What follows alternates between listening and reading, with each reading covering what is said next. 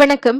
April ஒன்று நாட்டின் எல்லைகளை மீண்டும் திறக்கும் அரசாங்கத்தின் முடிவு மலேசியர்கள் மத்தியில் பல எதிர்பார்ப்புகளை ஏற்படுத்தியிருக்கின்றது குறிப்பாக வணிகர்களுக்கு இது மிகவும் நல்ல செய்தியாக அமைந்திருப்பதாக கூறுகின்றார். மலேசிய இந்திய வர்த்தக மற்றும் தொழில்துறை சங்கங்களின் சம்மேளனம் மைக்கி பொதுச் செயலாளர் தத்து டாக்டர் ஏ டி குமரராஜா.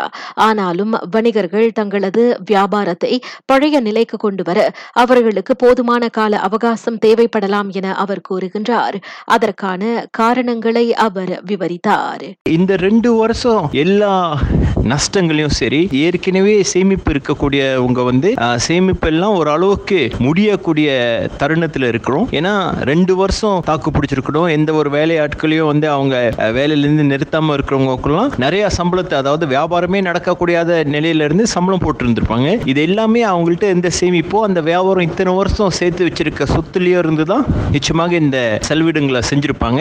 இந்த சூழ்நிலை காரணமாக சிறு மற்றும் நடுத்தர வியாபாரிகள் கொரோனா தொற்றுக்கு முந்தைய நிலைக்கு தங்களது வியாபாரத்தை மீட்டெடுக்கவும் நிலைத்தன்மை பெறச் செய்யவும் குறைந்தது மூன்று முதல் ஆறு மாதங்கள் வரை ஆகலாம் என்றும் டத்து டாக்டர் ஏ டி குமரராஜா ராகா செய்தியிடம் தெரிவித்தார். நான் சௌரியம்மாள் ராயப்பன்.